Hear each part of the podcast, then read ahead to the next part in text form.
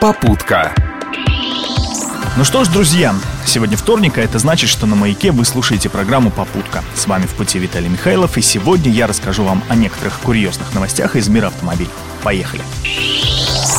На прошлой неделе Российский союз молодежи призвал депутатов Госдумы запретить курение за рулем. Дескать, это не менее опасно, чем разговоры водителя по мобильнику, который уже давно вне закона. Ведь чтобы достать сигарету из пачки или прикурить, а многие это делают как раз во время движения, по неволе приходится отвлекаться от дороги. Не отношу себя к сторонникам этой вредной привычки, но что-то абсурдное в предложении все-таки есть. Ведь под тем же предлогом можно запретить есть и пить за рулем.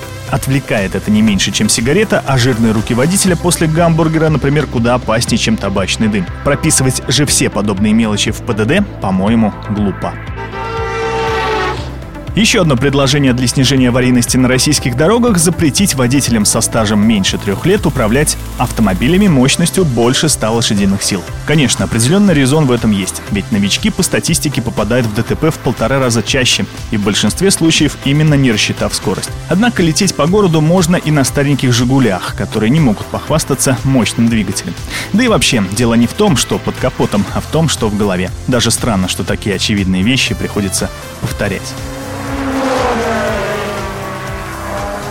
До 2020 года в нашей области должны появиться первые заправки для электрокаров. Точнее, правильно их все-таки называть зарядные станции. Это следует из программы по развитию зарядной инфраструктуры, опубликованной корпорацией Россети. Псковские энергетики и власти области еще в июле заключили соглашение о реализации данной программы. Точно неизвестно, сколько электрокаров сейчас ездит по дорогам Псковщины, но после появления подобных заправок мешать этому будет только величина кошелька. А пока нынешним счастливым владельцам экологичных авто авто приходится не уезжать далеко от двух российских столиц. Правда и там. Таких станций пока раз-два и обчелся. Если не повезет, еще и очередь придется отстоять. Зарядка машины отнимает как минимум минут 40 вашего драгоценного времени. А заезжать сюда приходится после каждых 200 километров пробега. И это при условии, что у вас дорогущий спортивный Tesla Model S. Но это еще не самое главное неудобство этих модных авто.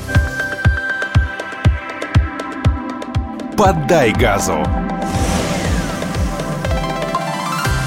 Оказывается, современные автомобили, напичканные самыми высокими технологиями, практически беззащитны перед опытными хакерами. Так, компьютерщики смогли взломать систему той самой Tesla S и на ходу отключили питание электрокара. Хорошо, что это были всего лишь испытания. Сама компания-производитель пообещала оперативно выпустить заплатки на программное обеспечение автомобиля. А недавно киберхулиганы смогли получить дистанционный доступ к тормозам суперкара Chevrolet Corvette и джипа Cherokee. Вот тебе и прогресс, будь он не ладен.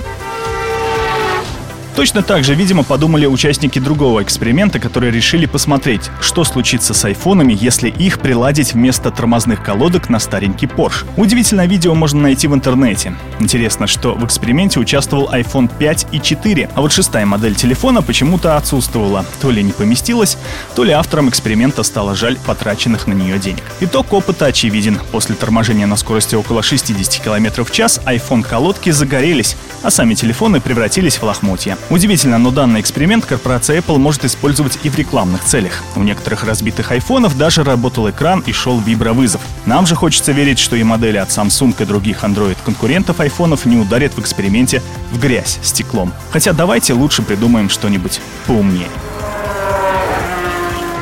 На этом все. Удачи в пути.